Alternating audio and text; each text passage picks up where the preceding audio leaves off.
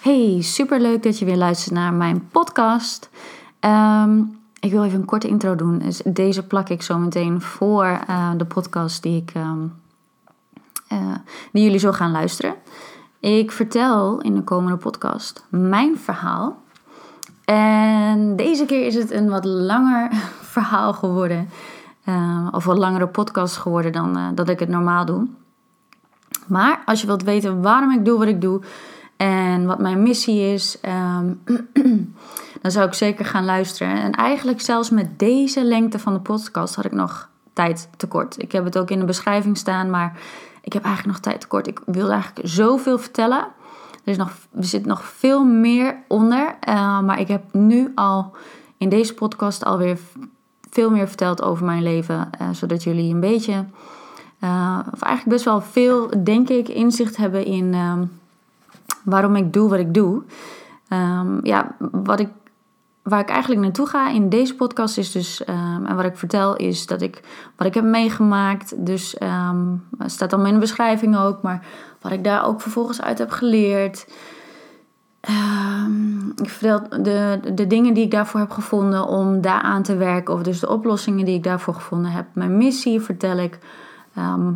En wat ik dus op dit moment doe, waar ik dus ook andere mensen mee help. En uh, uh, jullie weten inmiddels van mij, soms kan ik eventjes wat uh, helemaal in iets opgaan of in een verhaal opgaan wat ik aan het vertellen ben. Dus ehm, nou ja, probeer daar rekening mee te houden. En anders ja, kun je altijd deze podcast later weer verder gaan luisteren. En doe je het gewoon in delen. Uh, en dus, uh, wat ik ook al aangaf, wat verder ter tafel komt. Dus laat je gewoon verrassen. En nogmaals, ik heb eigenlijk lang nog niet alles verteld wat ik graag wilde vertellen. Maar ik vond hem eigenlijk lang zat, want hij duurt in totaal, um, waarschijnlijk heb je dat al gezien, anderhalf uur. En um, nou, ik, um, ik ga nu uh, mijn mond houden en uh, jullie gaan uh, lekker luisteren. Oh ja, en als je deze dus geluisterd hebt, echt laat me even weten. Tag mij op Instagram of dus natuurlijk op Facebook, dat mag ook. Maar Instagram, uh, tag mij in je stories en laat weten dat je hem aan het luisteren bent of dat je hem hebt geluisterd, wat je ervan vindt. En dan kan ik jou ook weer terug taggen. En daar word ik blij van, want dan kunnen er veel meer mensen. Mijn, of mijn podcast kan dan ook weer veel meer mensen bereiken. En ik vind het gewoon super gaaf dat je luistert. Want nogmaals ook, ik heb het al vaker gezegd, zonder jullie kan ik ook deze podcast niet uh, maken. Ja, ik kan hem wel maken, maar ik, ik ben altijd heel erg blij met de reacties uh, die ik van jullie krijg. En uh, ja, ga gewoon luisteren naar mijn verhaal. Ik wens jullie een hele fijne dag, nacht, ochtend. Het is hier nu avond en um, ik ga zo lekker naar bed. En heel veel luisterplezier. Tot de volgende keer. Doei doei. Hallo, hallo. Daar was ik weer. Nu met, um, trouwens, het is hier middag. Het is regenachtig. Het is, uh, ik kijk nou even naar buiten, maar het is um, hier in ieder geval regenachtig. Zondag, even kijken, hoeveelste is het vandaag? De 22e, 22 november. Dat is wel een hele mooie datum trouwens. Dat is een hele mooie datum. Uh, de 2211. Dus um, voor mij persoonlijk uh, is het een vijfdag, numerologisch gezien. Dus dat is een hele mooie dag om juist ook weer wat nieuwe dingen te doen en uh, de creativiteit eigenlijk te laten stromen. Dus dat wilde ik dus ook vandaag weer doen. Um, en ik wil het vandaag met jullie hebben, of ik wil jullie eigenlijk meenemen in mijn verhaal. En dat uh, mijn verhaal, um, iedereen heeft zo zijn verhaal. En mijn verhaal is wel um, uh, persoonlijk een heel lang verhaal, maar ik ga het zo in die zin zo helder en beknopt uh, mogelijk uitleggen. En waarschijnlijk kom ik er in andere podcasts ook nog wel weer op terug. Maar um, ik wil je dus meenemen in wat ik heb meegemaakt. Um, mijn verhaal, dus waarom ik doe wat ik doe. Ik wil jullie meenemen wat ik heb geleerd uit al die situaties en gebeurtenissen die ik heb meegemaakt. En um, wat ook vooral de oplossing daarvoor is die ik heb gevonden voor um, de dingen waar ik, heb van, waar ik van heb geleerd. En, um, ja. en dus ook wat mijn missie dus is. Waarom ik doe wat ik doe. En um, ja, wat ik dus op dit moment doe. Waar ik dus anderen uh, mee help. Nou, misschien uh, een aantal van jullie weten al wat ik doe. Maar ik wil dat nog helderder gaan uh, neerzetten, ook als in mijn verhaal ehm, in deze podcast en ook verder online en de website daarin nog ehm, ja, verder aanpassen en um, dat nog krachtiger neer gaan zetten. Dus daar ben ik ook mee bezig met iemand en daar word ik ontzettend blij van. Maar mijn verhaal. Ten eerste ben ik heel blij dat je weer luistert vandaag. Super dat je er weer bij bent. En ik heb ook geen idee trouwens hoe lang deze podcast gaat duren. Um, ik, ik hou het, tenminste, ik wil het houden op ongeveer maximaal drie kwartier, misschien een uurtje. Ik heb geen idee. Het is maar gewoon een schatting, want ik kan uh, ook, uh, weet ik uh, persoonlijk, best wel uitweiden op het moment dat ik ergens in een verhaal zit. En um, dan kan ik helemaal daarop ingaan en dan even ja, moet ik even weer terug naar wat ik wilde vertellen. Maar goed, dat is, dat is gewoon hoe ik mijn dingen uh, doe en opneem en hoe ik eh, praat vooral. Um, ja, wat mijn verhaal, dat begint eigenlijk al op jonge leeftijd. Um, om daar maar mee te beginnen. Mijn verhaal is, um, begint op jonge leeftijd. Ik, ik, ik heb geen idee voor zolang ik mij kan herinneren, zit ik. Uh, ik ben eventjes. sorry, sorry, ik moet even dit wegklikken. Um, sorry hoor. Lekker handig is dit, hè? Zo, nou heb ik hem. Ja. Dus, uh, ja, het begint eigenlijk al op jonge leeftijd. Uh, ik ben eigenlijk de jongste van de drie. Uh, van een, ik heb nog een oudere broer, oudere zus. Mijn zus is zo ongeveer 9,5 jaar ouder dan ik ben. En mijn broer is, even kijken, zo'n, even kijken, 8 jaar, 8,5 jaar. Ja, 8 jaar zeg maar, 8 jaar ouder dan dat ik ben. En dus ik ben een beetje een nakomer. Um, wel de rebelste trouwens, van, de, van de drie. dat zal niet altijd zo zijn, maar in mijn geval wel. Ik hoor het wel vaker, maar uh, dat zegt niet alles. Uh, wat ik wel weet is, is um, dan gaan we de numerologie kant weer op. Maar in ieder geval oktoberkinderen en januari kinderen. Ik ben zelf van oktober. Die leren vaak al snel en vroeg hun eigen boontjes te doppen. En vooral natuurlijk als ze een oudere broer of zus of zussen of broers boven zich hebben. Dan hebben ze het gevoel vaak dat ze zich... Um, ja wat meer moeten neerzetten, laat ik het zo zeggen. Maar goed, dat terzijde. Um, ik zag en voelde toen ik jong was, zag ik en voelde ik gewoon al heel veel. Ik had voorspellende dromen. Ik zag um, vooral in de avond en in de nacht zag ik um, uh, sowieso schaduwen. Ik zag als ik naar de wc ging midden in de nacht, is misschien een beetje awkward om te vertellen, maar als je ging, nou ja, uh, wat iedereen moet, gewoon. Als, als ik ging plassen, zag ik zeg maar in de, in de hal. We, hadden we de trap en dan hadden we de hal. En dan gingen we naar de badkamer toe. Um, en daar zag ik altijd uh, gezichten. Ik zag, ik zag ze dus niet helemaal in dat geval, maar ik zag vooral gezichten in de hal zelf. En dus ik rende altijd vaak de trap af en ik rende ook weer de trap op. Um, gelukkig uh, leven we nu in deze tijd. Want anders uh, was ik waarschijnlijk uh, opgesloten geweest in een inrichting. Omdat ik iets zou hebben. Nou ja, dat was gelukkig niet het geval. Waarschijnlijk zullen sommige mensen zeggen van je bent niet goed. Vind ik allemaal prima. Maar ik ben nog nooit opgenomen geweest.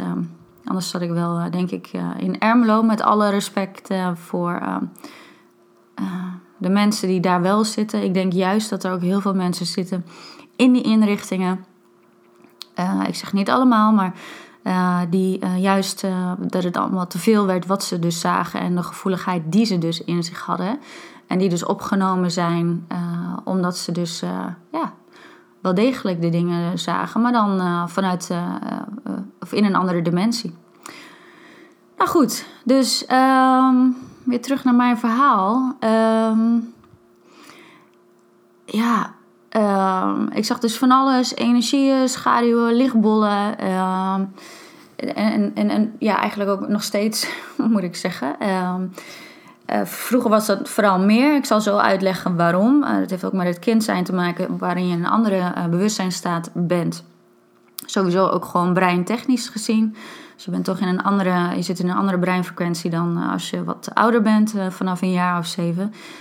Ehm, maar uh, ik zag van alles ontstaan in het luchtledige in, uh, in de slaapkamer. En ook, ook nu nog. Uh, het is heel apart. Ik, ehm, ja, ik vind het niet apart, maar het is, ik snap dat het voor heel veel mensen misschien wel apart is. Voor mij is het gewoon ja, wat bij mijn leven hoort. En, ehm, maar goed, dus daar was ik vroeger wel heel bang voor. En daardoor wilde ik ook altijd graag met een lichtje aanslapen. En, want dan was het minder zichtbaar. In het donker, op de een of andere manier, was het altijd meer zichtbaar. Ik weet nu ook wel waarom. In het donker is energie gewoon. Uh, en de spirituele wereld en andere dimensies zijn dan ook vaak uh, nog meer zichtbaar. Uh, met het blote oog ook, zeg maar, waar te nemen. Um, want dat heeft ook een bepaalde, of dus schaduw of dus licht. Dat is dan um, zichtbaarder voor, nou ja, voor wie dat dan ook ziet. En um, daar kan ik trouwens ook nog, uh, ook nog een verhaal over, maar dat uh, vertel ik anders nog wel een andere keer. Maar ja, weet je, ik zag van alles ontstaan. Van bloemen, van voorwerpen die zomaar in het luchtledige allemaal ontstonden. En um, nou ja, wat wel zo was, is hoe langer ik bleef kijken en... Uh, um, dus wak, wel, ik, ik was gewoon wakker, maar hoe, hoe, hoe, mijn, hoe meer mijn andere bewustzijn staat, zeg maar, dus meer het dagbewustzijn weer actiever werd, dus mijn, uh, mijn, mijn breinfrequentie versnelde, hoe, hoe, hoe meer het, um, zeg maar, weer vervaagde. Het beeld wat ik zag, of de mensen die ik zag staan op mijn bed, naast mijn bed, aan het voeteneind. Um, ja, heel apart. Dus uh, ik heb één keer gehad. Ik heb echt één keer gehad waarvan ik dacht, uh, dat was. Uh, ja, hoe lang is dat geleden? Dat was in ieder geval bij de. toen ik nog in een relatie zat met de vader van mijn oudste. Um, dat ik echt dacht van dat er, dat er dus iemand naast mijn bed stond. En ik dacht dat er echt een inbreker stond. Wat niet zo was, want ik schrok me echt wezenloos gewoon. En toen was dat ook weg. Want op het moment dan zit je natuurlijk meteen, meteen in die adrenalinefase als je schrikt. Dus je, hele, je, je, je zit gelijk in hoge focus, concentratie. Dus je, je, je, je gaat van een lage breinfrequentie naar een hele hoge breinfrequentie, waardoor het beeld gelijk weg is. Maar goed, dus het was. dit is wel. Uh, zijn wel uh, bijzondere dingen. Maar voor de rest. Uh, ja, in ieder geval sowieso, nu ben ik er niet meer bang voor. Vroeger dus, uh, wat ik al aangaf, wel. Uh, als kind zijn heb je er toch minder grip op. en toen, ja, waren er natuurlijk nog geen... Um, ik ben nu 37 en toen er tijd... Dus was, ik, ja, of van kinds af aan, ik, ik weet niet, zolang ik me kan herinneren... laten we zeggen, geen idee, vanaf een jaar of drie, vier, vijf... dat ik dat bewust zag Um, wat wil ik nog? Wat, ben ik alweer kwijt wat ik wilde aangeven. Uh, zo, goedemorgen. Um, ik weet het niet meer. Jullie weten het waarschijnlijk wel, want je wou iets aangeven. Ik weet het even niet meer wat ik wil aangeven. Uh, oh ja, ik was aan het vertellen over het, het schrikken. Um, en daar was ik over aan het vertellen. Nou goed, maakt ook niet uit. In ieder geval, um, um, vroeger was ik daar in ieder geval bang voor. Uh, oh ja, dat wilde ik vertellen. Van, er, was natuurlijk nog toen ook geen, geen internet of zo hè, waar je dat uh, kon opzoeken. Dat kwam pas. Uh, hoe was ik toen? Een jaar of 13 of 14? Nou, ik ben nu 37, dus het is zeker dik iets meer dan 20 jaar geleden dat er internet kwam. Uh, dus toen waren er al wel uh, boeken natuurlijk. Maar als vijf, zes, zevenjarig kind lees je nog niet echt van die spirituele boeken. Die, begon ik pas te lezen in mijn tienerjaren. Dus uh, waardoor ik het toen al uh, beter begon te begrijpen allemaal. Um, dus... Um, maar goed, dus ik was daar... ja, ik, ik had gewoon dat soort ervaringen. En ik gaf het wel aan. Alleen uh, ook bij mijn ouders, zeg maar. Maar ik werd daar niet echt heel serieus uh, in genomen. En dat is ook helemaal niet erg. En het is ook geen oordeel, ook niet naar mijn ouders toe. Trouwens, echt alles, alles, alles wat ik zeg is ook echt geen oordeel. Ook niet naar anderen, ook niet naar mijn ouders of aan. aan en, en ook zelfs niet naar iedereen.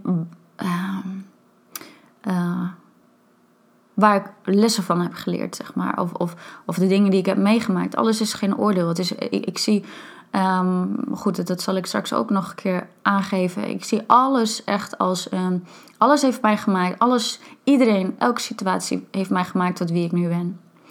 Dus er zit niks, geen oordeel op. Uh, er kunnen nog wel wat, wat, ik noem maar wat, uh, zoals bij iedereen, wat, wat trauma's of kleine of grote trauma's zitten. Maar met mijn volwassen brein kijk ik ernaar dat het allemaal lessen, dat het mij allemaal dingen heeft gebracht. En uh, mij heeft sterk, sterker heeft gemaakt. En mij heeft gemaakt tot wie ik nu ben op dit moment in de tijd. Dus um, dat wil ik even voorop stellen. Ook dus naar mijn ouders niet. Uh, weet je, het is allemaal goed. Um, hoe hun ermee zijn omgegaan. Um, en ik weet nog, mijn vader, mijn vader is inmiddels overleden. Die is in 2016 overleden, 14 april. En hij kon er altijd nog wel een schepje bovenop doen. Ik moet er ook wel om lachen, ook nu weer. Uh, maar hij kon altijd nog wel even een schepje bovenop doen om mij nog eventjes uh, te stangen. En uh, even, als ik dan naar boven moest, weet je wel. En dan, ik moest dan op een gegeven moment alleen naar boven. En ga maar vast naar boven. En dan maakte hij nog even wat van die enge geluiden, weet je wel. Dus, nou goed. En dan moet ik ook vertellen. En ja, mijn broer was natuurlijk ouder dan dat ik was of ben. En hij, um, hij keek natuurlijk, ja, een broer, oudere broer. Hij keek toen allemaal van die enge films. Ja, misschien een aantal, ik weet niet hoe, um, hoe oud jullie zijn als jullie hier naar, naar luisteren. Maar toen hadden we nog videobanden. En toen konden we nog heel vaak uh, naar de videotheek uh, toe om, uh, om, om dingen te huren. Nou, mijn broer deed dat en ik wilde graag altijd meekijken en met de films die mijn broer keek. Nou, het is een jongen en hij, keek niet altijd de leukste en mooiste films. Dus um, behoorlijk enge films. En ik weet niet eens, ik kan ze wel benoemen. ik weet niet eens of dat wel mag eigenlijk via podcast. Geen idee, maar ik benoem ze gewoon. Onder andere dingen als gewoon enge films thrillers, horrorfilms en, en die andere films ga ik maar niet benoemen. Maar in ieder geval hele enge films. Dus dat het was niet echt bevorderlijk ook nog voor de dingen niet die, ik, die ik al zag en die ik al ervaarde. Dus ja, achteraf, ik kan er nu echt om lachen. Het is allemaal wel grappig geweest. En ik, nog steeds hou ik eigenlijk van spannende films. En, dus ik hou er nog steeds van. Al weet ik ook dat het niet altijd even goed is voor je bloeddruk. Maar goed, uh, dus um, weer terug eventjes naar uh, mijn verhaal. Um, verder mijn verhaal. Dus wat ik...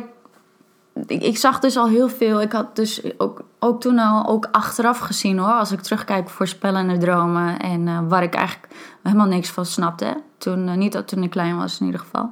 In mijn tien jaar begon ik het steeds meer te zien. En ook dus te benoemen naar mijn ouders. Dat ik uh, die voor, voorspellende dromen had. Dus ik vertelde gewoon de dromen die ik had. En die kwamen dan daarna uit. Dus ik was altijd blij dat ik het dan wel vertelde.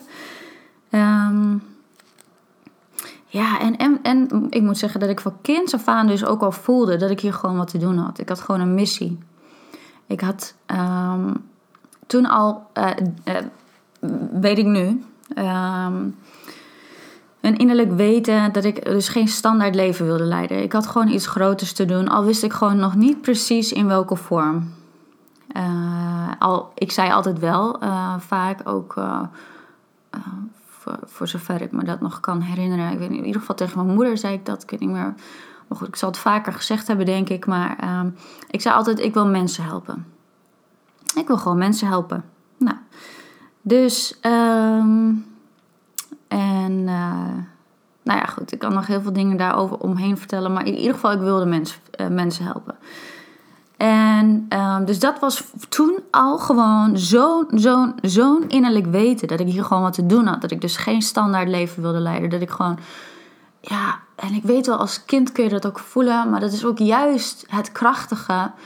Ben ik van visie, ben ik van mening, althans. Uh, misschien denk jij daar zelf anders over. Maar als kind voel je, ben je nog niet helemaal, helemaal, helemaal zo geconditioneerd door de maatschappij. En voel je gewoon dat je, ja, dat je hier gewoon iets te doen hebt. En ben je daar, eh, denk ik, nog veel meer mee in contact dan, ehm, ja, dan, dan nu als je, ehm, nou ja, als je bijvoorbeeld je tienertijd ingaat, bijvoorbeeld. Of uh, dat is natuurlijk voor iedereen anders. Op een gegeven moment kunnen we misschien dat gevoel van onoverwinnelijkheid, wat je als kind ook kunt eh, voelen. Hè? Dat je gewoon. Uh, ik dacht vroeger ook altijd dat ik kon vliegen. Ik had vroeger trouwens ook altijd vliegdromen. Even, by the way, ik had. Uh, ik me echt gewoon Superwoman of Superman voelde. En als kind dacht ik van, ik kan gewoon alles. Ik kan gewoon alles doen wat ik, wat ik wilde. En later werd het natuurlijk wel minder door alle conditioneringen en overtuigingen, et cetera. Maar ehm, ik weet nog wel als kind dat ik dat heel erg voelde. En nu, uh, de laatste, of la, gewoon in de laatste jaren, ik ben in 2003 begonnen met mijn praktijk. Toen ben ik dat veel meer weer gaan voelen. Dat ik gewoon, dat je gewoon kunt doen wat je wil doen. Als je maar op focust, als, als het maar in jouw kwaliteiten um, pakketje valt. Wat je hier te doen hebt, hier nu, met de blauwdruk die je hebt om hier te doen uh, hè, uh, de blauwdruk die je hebt om, om, om hier jouw missie te gaan uh, doen hier op aarde. En die blauwdruk kun je zien dus onder andere, onder andere op meerdere manieren natuurlijk, maar vanuit mijn visie gezien ook onder andere vanuit de numerologie. Er meerdere insteken natuurlijk, astrologie, ik weet zo gek niet wat er allemaal is, maar je kunt, je kunt natuurlijk op zoveel manieren. maar het heeft allemaal overeenkomsten. Al die dingen hebben overeenkomsten. Dus uh, ik voelde gewoon dat ik hier iets te doen had. Dat is zo, zo duidelijk. En misschien herken je dat ook wel bij jezelf. Dat je zelf ook het gevoel had als kind zijnde...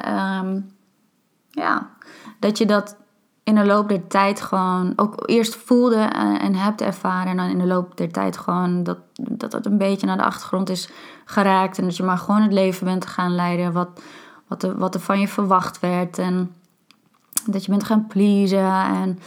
Um, dat soort dingen. Uh, ja, dat je gewoon maar mee bent gedraaid als een soort van slaaf van de maatschappij, als het ware. Slaaf van je omgeving, slaaf van de maatschappij. En dat je daarin eigenlijk de connectie met jezelf bent kwijtgeraakt. Nou, uiteindelijk is dat natuurlijk ook, uh, of natuurlijk, in ieder geval ook uh, grotendeels bij mij uh, gebeurd. Maar daar kom ik zo nog op terug. Um, mijn ouders hadden ook, even terug naar mijn verhaal. Mijn ouders hadden dus ook een eigen bedrijf. Een camping, wat ze runden. Vanaf wat mijn opa heeft opgestart, de vader van mijn vader. En dat was gewoon 24-7, gewoon altijd druk, altijd stress, altijd.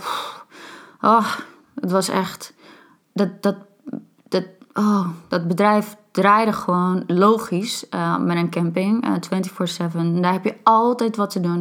Op een camping is altijd wat te doen. Vooral als je natuurlijk daar geen ja, hulp bij vraagt of geen mensen voor of personeel voor inhuurt, ben je daar zelf altijd mee bezig.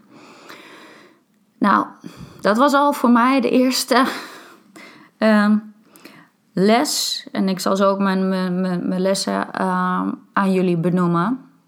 Um, maar dit is een van de grotere lessen die ik heb geleerd. Is dus dat ja, wat ik bij mijn ouders zag, dat kan ik beter zo beschrijven. Wat ik bij mijn ouders zag, wat het, wat het voor druk gaf, wat het voor stress gaf, dat ze continu mee bezig waren.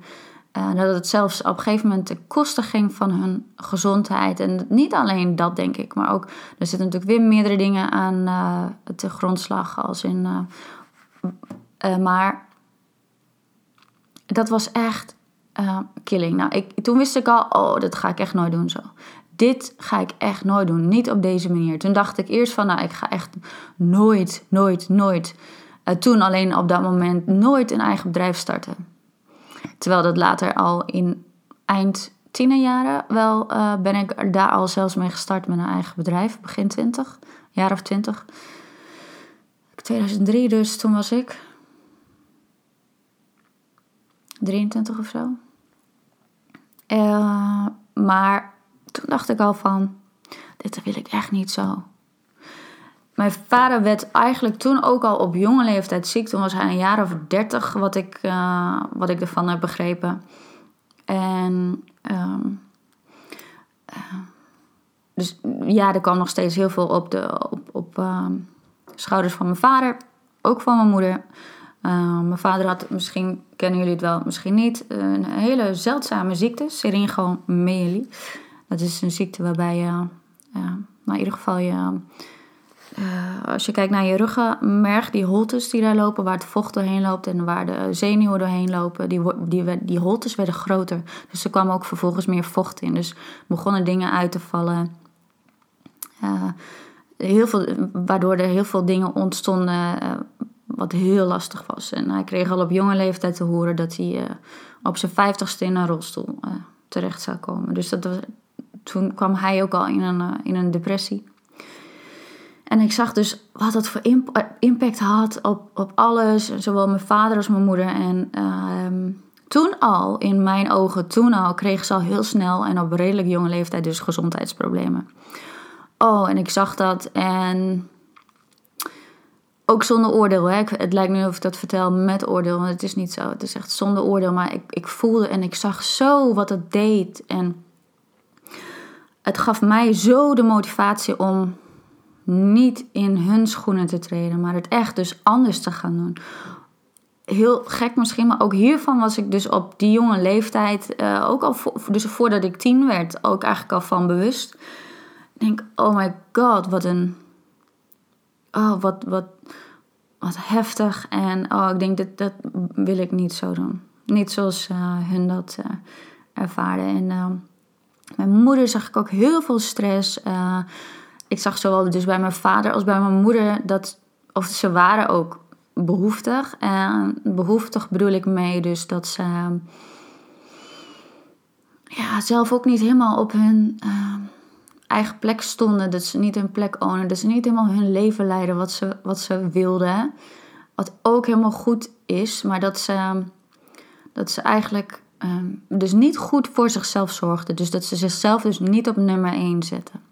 Nou, dat is dus ook een van mijn dingen die ik dus ontzettend belangrijk vind en die ik ook teach. En um, ja, daarmee hebben hun eigenlijk mij wel geholpen om, om mijzelf wel steeds meer op nummer 1 te gaan zetten. Dus daar ben ik ook heel dankbaar voor dat ik dat anders heb mogen, eh, ja, mogen doen en ook heb gedaan. Al blijft het natuurlijk altijd een uitdaging, ook als je je eigen zaak hebt en uh, je eigen bedrijf jezelf op nummer 1 zetten blijft een uitdaging. Het gaat natuurlijk allemaal op balans of onbalans. En uh, ja, maar goed, dat, is, dat zijn een van de dingen die heel veel impact op mij hebben gemaakt. Ja, en vervolgens, um, er zijn zoveel dingen gebeurd daarna. Dit wordt denk ik een langere podcast dan dat ik wil. Um, nog een paar dingen uit mijn verhaal. En daarna ga ik over naar waar, wat ik er vooral ook uit heb geleerd. Maar ik wil jullie wel even meenemen in mijn verhaal. Zodat jullie weten um, ja, wie ik ben, waar ik vandaan kom. Um, uh, of in ieder geval een, meer een, een, beeld hebben van, uh, van wie ik ben, waar ik vandaan kom en waarom ik doe wat ik doe. Dus nou, op de basisschool had ik ook, um, dat wil ik ook graag even vertellen, omdat het een van mijn grootste lessen ook is geweest. Een van mijn grootste bewustwordingsmomenten is geweest. Is een meisje die in mijn klas zat, uh, een klasgenootje.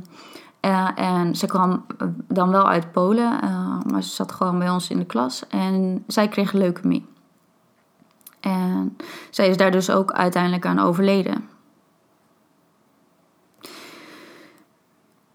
Ja, het hele traject, ehm, het overlijden van haar, het in de kerk zitten, ik, ik zie het nog zo voor me, het in de kerk zitten tijdens die dienst, ook dat heeft zo'n enorme impact op, op mij gemaakt. Het heeft er zo toe bijgedragen dat ik zelf al heel snel het bewustzijn kreeg van dat alles enorm betrekkelijk kan zijn. Al kon ik dat toen niet eens benoemen, zo van, oh jeetje, wat is alles betrekkelijk. Nee, maar ik zag wel van, jeetje, Mina, wat, wat, het kan zomaar voorbij zijn en op jonge leeftijd al. En die gedachte die toen al kwam, was zo van: dit kan het toch niet allemaal maar gewoon zijn? Dit alles kan toch niet voor niets zijn? Alles wat er gebeurt, alles. Al die dingen, die, die heftige dingen die er gebeuren, die, die kunnen toch niet voor niets zijn? Dus daar begon al een stukje bewustwording van. Ehm, samen met wat ik natuurlijk ook zag bij mijn ouders: van jeetje. Ehm, dat alles heel betrekkelijk is. Dat je dus maar één leven hebt en dat je daarmee moet doen. En dat je echt, echt, echt je eigen feestje ervan moet maken. Echt jouw eigen.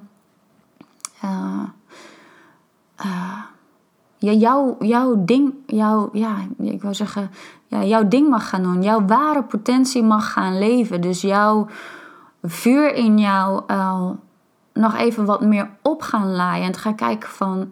Ehm, wat jij gewoon hier te doen hebt. En daar begon al, dat waren een van de eerste dingen samen met wat ik zag ook bij mijn ouders, daar begon al uh, meer bewustwording. En misschien, en ik kan alleen maar voor mezelf spreken. Um, en natuurlijk ook bij de dingen die ik zag en voelde, uh, wat eigenlijk gewoon helemaal niet zo normaal was. Uh, ja, dat, dat alles heeft gewoon bijgedragen aan dat ik het bewustzijn kreeg van jongens, dit kan toch niet allemaal voor niets zijn waarom dit allemaal gebeurt. Nou, in de jaren daarna gebeurden nog heel veel dingen. Onder andere op 14-jarige leeftijd uh, overleed mijn oma, de, vader, de, de, moeder van mijn vader. En zij leefde in een bakhuis naast ons. Nou, een paar jaar daarna, ongeveer op mijn uh, ehm, 17e, gebeurde opnieuw, om, 17e ongeveer hoor, gebeurde opnieuw iets heftigs. Twee jongens uh, van de middelbare school. Um, uh, die ik kende, die, die kwamen om bij een, uh, bij een auto-ongeluk. En dat heeft ook heel veel impact gemaakt. Gewoon ook weer, bam, in één keer weg. En hun zaten met z'n drie in de auto. En, en de ene is uit de auto gevlogen, wat ook zijn leven heeft gered. En die andere twee zijn daarbij omgekomen. En nou, dat. En op dat moment had ik ook een vriendje ehm, waar ik wat langer een relatie mee heb gehad. Volgens mij had ik dat vriendje vanaf een jaar of 15 of zo, 16 denk ik. Ehm, ja, wat ook geen oordeel is, maar die was ook niet zo super aardig. Ehm, wat ook helemaal oké is. Het, hij, die, dat heeft mij ook ja, eigenlijk veel dichter weer bij mezelf gebracht. Al die dingen, al, al die dingen, dat is eigenlijk gewoon een beetje de rode draad. Al die dingen die ik tot, tot dan toe al heb meegemaakt, hebben mij gemaakt tot wie ik nu ben, tot wie ik op dat moment was. Het heeft allemaal bijgedragen tot. Ehm, om te ontdekken wat, wat ik niet wil. En om te ontdekken waar, wat ik wel wil. Dus het is allemaal goed. Maar in ieder geval, dat, dat, die jongen, die, um, nou goed, was niet zo aardig. Um, ook wat, um, dat hoor je tegenwoordig natuurlijk al snel, dat weet ik wel, maar ook wat narcistisch. hij ook geslagen, ook geschopt en zo en dat soort dingen. En ook, weet je, dat is allemaal goed, maar ik vertel het omdat ik graag mijn verhaal wil vertellen. Maar zijn familie was ook heel gelovig en ik vond het behoorlijk, uh, ik vond het een behoorlijk contrast ik praatte toen nog niet zoveel over mijn gevoel, in ieder geval niet met mijn familie.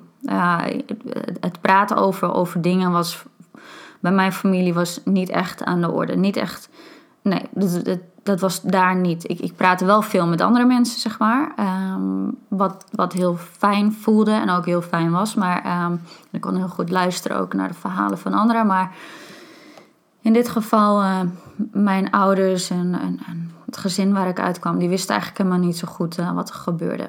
En um, ja, nou ja, goed. Dus ik, heb daar, ik had daar eerst niet zoveel over verteld. Pas daarna, toen ik het had uitgemaakt met deze jongen, uh, toen heb ik er dingen over verteld. Um, aan onder andere, ja, ook aan mijn ouders, maar ook aan mijn zus toen er tijd. Dus um, waarna er gelukkig ook wel heel veel begrip kwam. Um, nou, dan wat ook wel heel veel impact heeft gemaakt, is ehm, ongeveer eind december 2002 overleed mijn andere oma, dat is de moeder van mijn moeder. En zij was echt wel een soort van tweede moeder voor mij in mijn jongere jaren.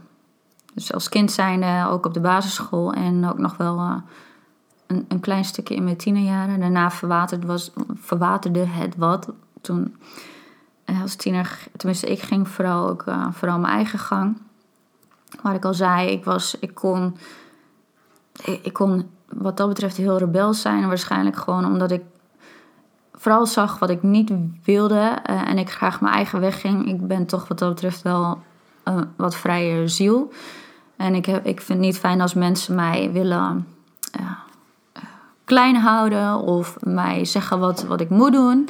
Heeft ook te maken trouwens met gewoon wie ik ben. Maar als je kijkt numerologisch met een 5, mijn geluksgetal is 5. Dus mensen met een 5 in de geboortedatum, waar die ook staat. Uh, maar ook vooral mensen van mij, bijvoorbeeld de maand mei. Alle vijven die, uh, die, die herkennen het dat ze dus uh, graag een, een, vrij en ongebonden leven leiden. En graag het doen op hun manier, op hun eigen creatieve manier.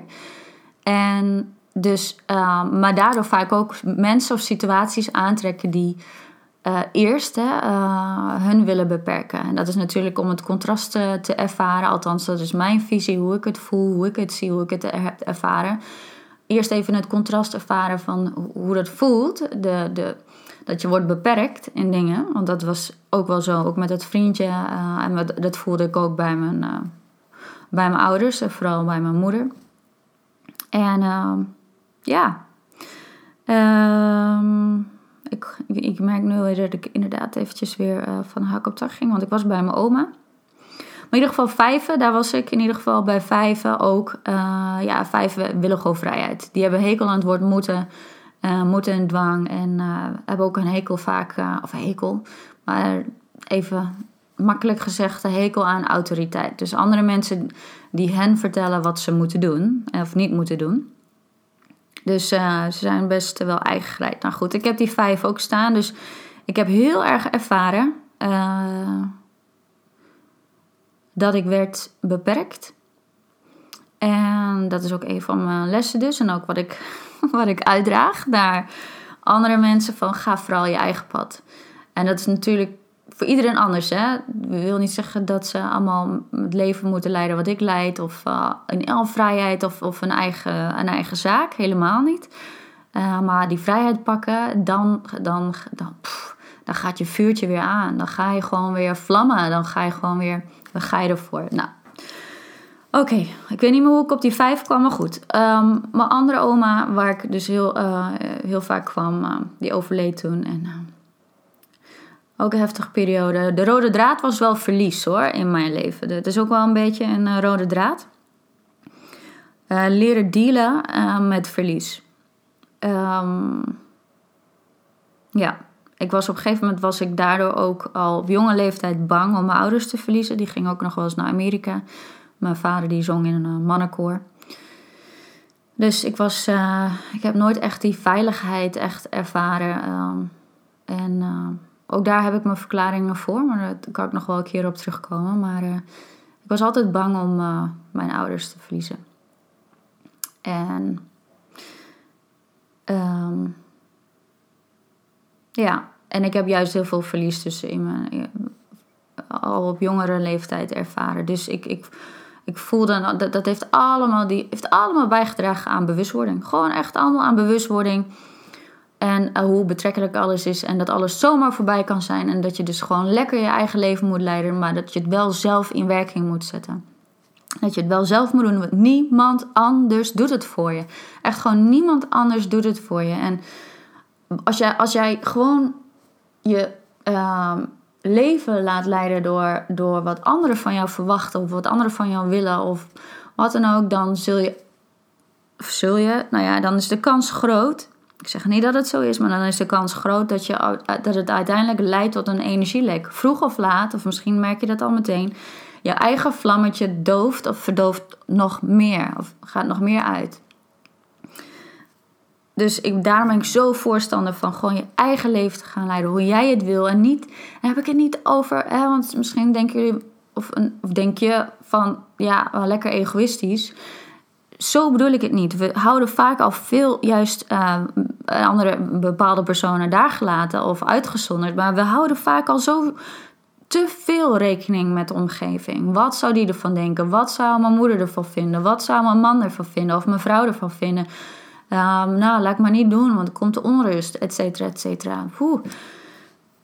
Um, ja, vraag je af wat jij wil. Vraag je af wat jij wil. Dat heb ik ook altijd gedaan. En al die ervaringen tot nu toe, wat ik nu al heb geschetst, hebben mij onder andere geleerd dat ik. Um, ja, mijn eigen leven wil leiden. En eigenlijk geen moment daarin wil verspillen, zoveel als mogelijk. En bij elke gebeurtenis, echt bij elke gebeurtenis, gewoon voor zover ik mij kan herinneren, heb ik gedacht van dit zal mij sterker maken. Ik weet dat het nu kloten is, ik weet dat het nu niet fijn voelt. Het voelt als rouw, het voelt als eenzaamheid, het voelt verdrietig, het voelt uh, hopeloos zelfs. Maar ik weet, ik weet, ik weet dat ik hier sterker uit zal komen. Dit gebeurt niet voor niets. Dat kan niet. En daar heb ik altijd in geloofd en dat heb ik altijd ook weer ervaren. Want altijd, na elke gebeurtenis in mijn leven, maakt niet uit welke gebeurtenis, ervaarde ik of ervoer ik dat ik ehm, er ook inderdaad weer sterker uitkwam. Met meer begrip, meer bewustzijn, meer inzicht uh, en meer bewustwording. Waarom? En uh, dat het mij sterker heeft gemaakt en krachtiger en als persoon zijn. Nou, Um, ja, mijn verhaal stopt nog niet. Dus misschien uh, kun je dit verhaal, deze podcast, in meerdere momenten gaan luisteren. Maar ik wil, ik wil gewoon, ja, wel even wat dingen benoemen. En wat ik al aangaf, ik kan heel snel uitweiden. Uh, dat moet je dan maar eventjes aannemen voor mij. In 2003, mei 2003, als ehm, ja, eigenlijk toch wel donderslag bij heldere hemel, overleed ook een vriend van mij van de sportschool aan een hartstilstand. Bam, weg in één keer was die er niet meer. En dit laatste was eigenlijk de grootste ommekeer van dat moment. De grootste awakening, moet ik zeggen, van dat moment. Ehm, dit was eigenlijk de druppel naar alles wat er daarvoor al was gebeurd. Dus nog meer besef van hoe betrekkelijk alles is. De pijn, het verdriet, het ongeloof. Daarna, meteen daarna gingen bij mij alle sluizen open. En wat ik net al aangaf, zoals men het ook wel noemt, die awakening. Ehm, deed zijn intrede in mijn leven. Vanaf dat moment ging alles als een sneltreinvaart. Ik had voorspellende dromen aan de lopende band. Um, ik benoemde dit, wat ik ook al eerder aangaf, gewoon ook aan mijn ouders. Um, um, en ik zag en voelde veel meer dan ooit tevoren, dan wat ik daarvoor had, had gevoeld. Ik zag nog meer lichtbollen ook in de avond. Ik, ik ervaarde uh, die vriend van mij. Uh, ik voelde hem, hij, hij kwam in mijn dromen, um, kwam in met boodschappen, uh, et cetera. En ik werd me bewust dat ik dus ook echt fysieke pijnen en emoties eh, begon over te nemen van andere mensen. En dat de andere persoon dat dus ook voelde. En uh, de pijn daarna bij diegene ook wegtrok. Dus dat is heel apart. Dus ik stond naast iemand of met iemand te praten. En ik voelde de pijn, ik benoemde de pijn op dat moment, of pijn of emotie, nam het even toe bij die persoon. Alsof wat je ook wel eens bij, uh, hoe noem je dat? Uh, hoe noem je die alternatieve therapie? Um, ik weet het even niet. Waarbij je vaak druppels krijgt of korreltjes. Zo, goedemorgen. Ik weet even niet meer um, wat. Homeopathie, dat is het. Homeopathie. Um, waarbij de klacht soms eerst even erger wordt. Hè? Dat kan bij homeopathie, dan, want dan komt de boel dus in beweging. En daarna dan wordt het opgeruimd uit je systeem. Nou, dat gebeurde dus ook bij de mensen uh, waarvan ik dingen overnam en de pijn uh, of, of, of, of, de klacht daarna weg was bij diegene. En um, ja, dat soort dingen. Alles was, het was gewoon een sneltreinvaart. Ik wist gewoon eigenlijk op dat, ik wist niet wat ik ermee moest. En, en uh, ik had ook vaak, ook in die tijd daarvoor ook al wel hoor. Uh, maar dan, toen werd het nog meer blijkbaar. Uh, hoofdpijnen, migraines. Ik had sowieso altijd al migraine hoor, ook al van kinds af aan, ook al op de basisschool. Wat onder andere te maken had ook met voeding.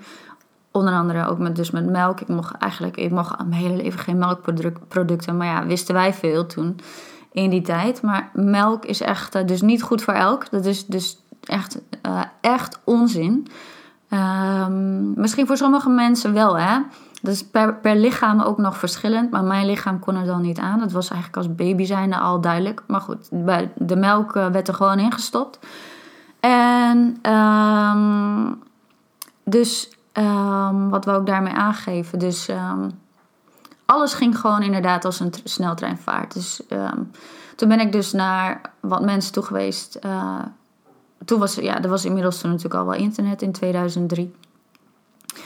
En toen heb ik, uh, ben ik in contact gekomen met wat mensen die hier al meer mee deden en meer in contact, uh, of ja, hier meer mee deden met het werk en het, het mediumwerk, het, het, voelen, et cetera. En die gaven aan, uh, die vertelden heel veel dingen over mij wat, ik niet, uh, wat ze niet konden weten. Maar vooral dat ik er ook zelf wat mee kon doen dat was aan de ene kant heel bevestigend in alles wat ik voelde en daarvoor al had gevoeld en gezien en ervaren. Alleen ik, ik had geen idee hoe. Dus ik ben me daar heel erg in gaan verdiepen. Uh, hoe, hoe dan? En dus ook toen al hoor, daarvoor ook al boeken gaan lezen daarover. En op een gegeven moment ben ik gewoon cursussen en workshops gaan volgen daarin. En gewoon aan ontwikkeling gedaan. Maar op een gegeven moment ben ik ook gewoon begonnen met healing. Uh, en dus ook gesprekken voeren erbij, maar ook met healing. En dat was in 2003 ook, uh, een paar maanden daarna. En gewoon eerst gewoon met, met familie hoor. En um, met vrienden en, familie. Um, en dat ging meteen zo goed. Eigenlijk, dat liep heel goed, omdat ik meteen resultaten boekte en bij mensen. En dus dat liep eigenlijk al heel snel, ja, heel goed. En ik, ik volgens mij nog niet eens een website, geloof ik. Of ik had wel een website, maar het, nou goed, nu, ja, nu, al, nu is alles online. Maar goed, toen stelde dat allemaal nog niet zo heel veel voor. Maar het ging al heel snel in ieder geval van mond op mond. En um, nou ja, goed. Kortom, waar het op neerkomt, is dus. Um, ik, ik voelde dat ik hier gewoon iets mee moest gaan doen. En daar ben ik dus ook um, mee begonnen om dit te gaan doen. Gewoon eerst met healing, want omdat het gewoon heel makkelijk ging. En ik kon mensen uh, verlichten van hun pijn. En ik kon gesprekken met ze voeren. En uh, dat ging allemaal intuïtief. Dus gewoon via het voelen. En het dus helder voelen, helder zien, helder horen. Um, dus dat ging allemaal vanzelf. Uh, ondertussen ben ik gewoon van alles gaan doen om mijzelf. Want toen begon dus ook een soort van. De, de, eigenlijk de kwestie, dus de, de zoektocht naar. eigenlijk ook de, de urge. de, hoe noem je dat? De behoefte. Kan ik beter benoemen de behoefte om gewoon echt hier meer van te willen weten. En alle kennis ervan op te willen slokken die je maar wil. Dus die, het was gewoon een oneindige behoefte om hier meer van te willen weten. En uh, dus, en ik, nogmaals, ik heb die vijf staan. Onder andere vijven die willen, die willen gewoon alles graag weten. Uh, omdat ze alles interessant vinden. Vijven vinden vaak alles heel interessant. Dus die vinden dat leuk, dat leuk, dat leuk, dat leuk. En dus die gaan ook heel snel vaak. En um, nou ja, goed. Waardoor de omgeving het dus niet altijd even bij kan houden. En dat was in mijn geval ook zo. Want ik begon heel snel. Ik begon alles toe te passen wat ik gewoon leerde en, en, en ervaarde en ook gewoon zag. En ehm, ja, voor mijn omgeving was het niet altijd even makkelijk.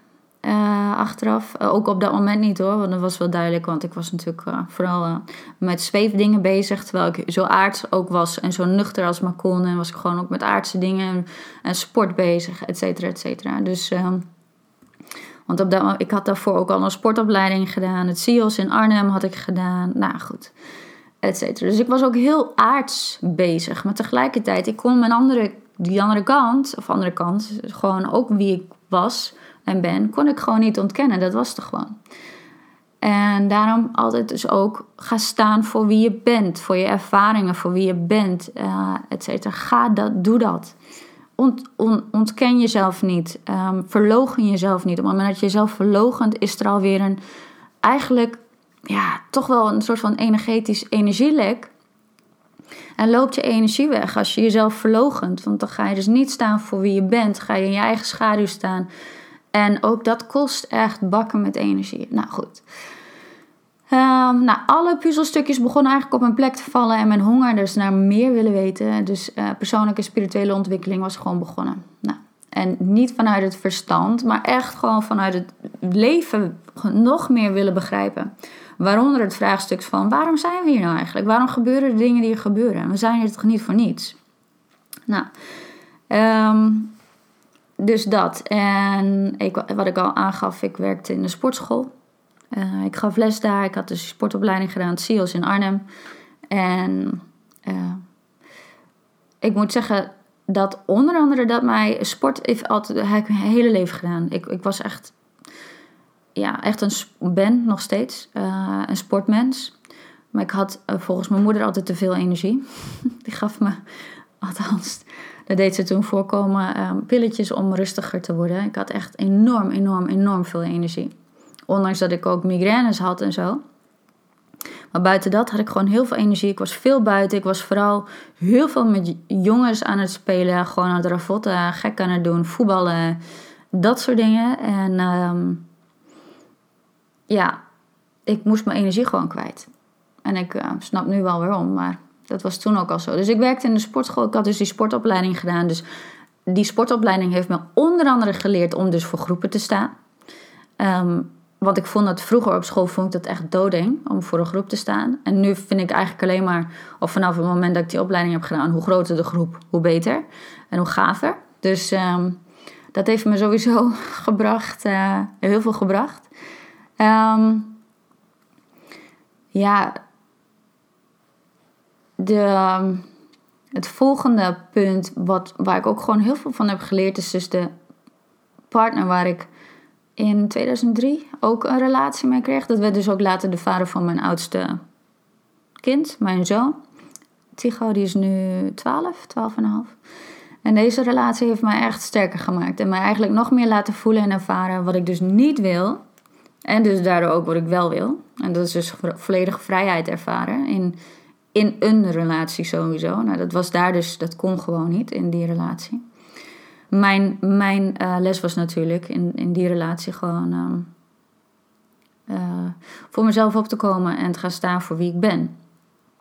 Maar ook dat was wat met een, een, een ja, ook zonder oordeel, uh, een, een man toch wat narcistisch. En in ieder geval narcistische trekken, laat ik het zo zeggen. Het was gewoon een verlengstuk, want ik had mijn les natuurlijk nog niet geleerd uit mijn vorige uh, relatie met dat vriendje van mij. Dat is ook mijn ervaring. Zolang we niet onze lessen leren, krijgen we steeds continu dezelfde lessen aangereikt. En vraag je dus af: Goh, waarom gebeurt mij dat nou weer? Nou, dat is gewoon omdat je waarschijnlijk je les nog niet helemaal hebt geleerd en het er nog niet helemaal uit hebt gehaald. Dus je krijgt dat gewoon weer op je bordje. Nou, mijn les was dus toch weer, uh, ook in dit geval, weer voor mezelf op te komen. Eerst leek het allemaal uh, ook weer heel mooi en nou ja. Ehm, maar dat veranderde eigenlijk al heel snel. En uh, ja, werd ik eigenlijk ook alweer daarin uh, een soort van codependent. Dus mede afhankelijk van deze man. En um, ja, ik, ik noem hem of deze relatie ook weer eigenlijk een nieuwe trainer, een nieuwe trainingssituatie. Um, om mij de lessen en de spiegels aan te reiken. Om nog meer te komen tot wie ik hier mag zijn. En wie ik in essentie ben. En ja, dit is een hele belangrijke relatie voor mij geweest. Want die heb ik, 2003 is die begonnen.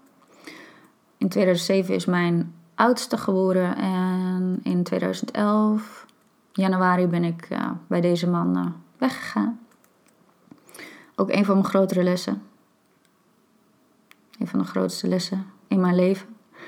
Um, ja, de, in de jaren daarna gewoon ben ik gewoon continu bezig geweest met persoonlijke ontwikkeling en groei. Om mezelf te ontwikkelen als mens zijnde, als, als coach zijnde, als hulpverlener, hoe je het ook wil noemen. Maakt het me geef het een naam. in ieder geval om mensen te helpen.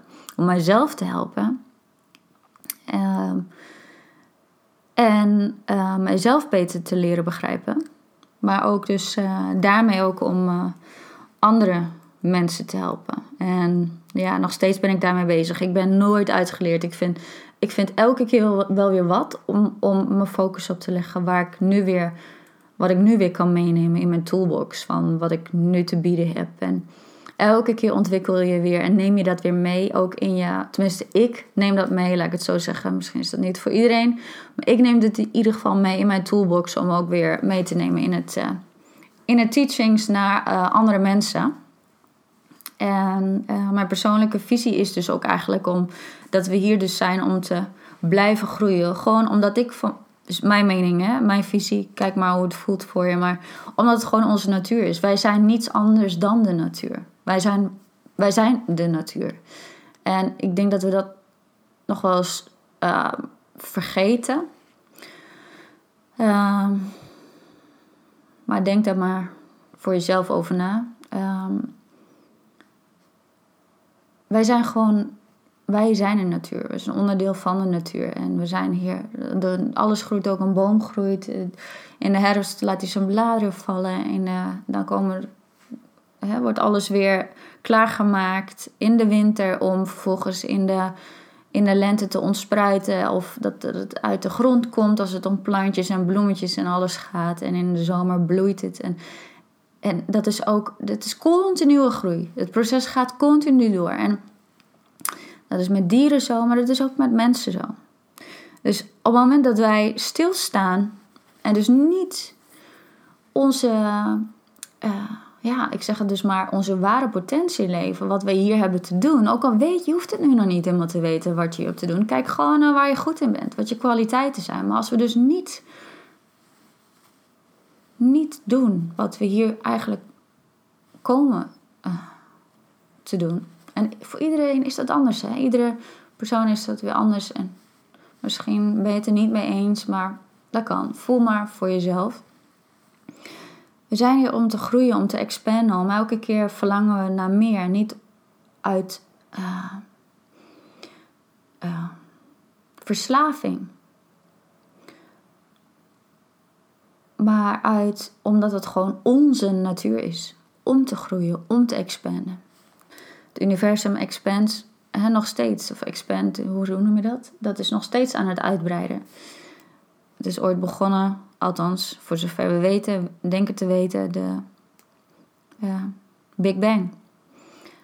En is alles uit elkaar aan het gaan. En uiteindelijk zal het misschien ook alweer imploderen in plaats van exploderen. Maar um, daar ehm, zijn we gelukkig nog niet mee bezig. Maar um, ja, dus ik, ik ben echt van mening dat het gewoon onze natuur is. Nou, in die relatie, en dan ga ik weer verder. In die relatie ben ik gewoon mezelf helemaal verloren. Oh, dat, dat was een van de, ook in de, ik wel in de, ja, ik noem het maar even tienerrelatie, voor zover je dat een relatie kan noemen, maar toch was ik mezelf helemaal verloren. En nu was het weer zover dat ik mezelf helemaal verloren was. Ik was nog maar een schim van wie ik was. En mijn motivatie was dus dat ik... was eigenlijk mijn zoon. En mijzelf en mijn zoon. Ik, was, ik moest hier uitstappen. Ik had geen keus meer. En de reden hiervoor uh, was dus uh, mijn zoon en mezelf. Maar als ik de boel niet op orde heb, zo van hoe kan ik er dan voor mijn zoon zijn?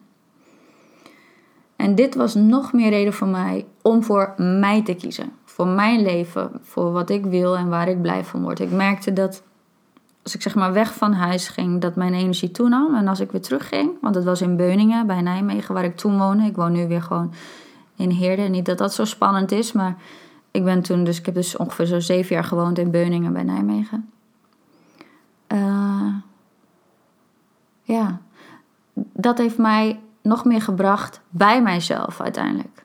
Eerst van mezelf af en daarna heeft het mij gemotiveerd om dat potverdomme gewoon nooit meer te laten gebeuren. Niet op die manier.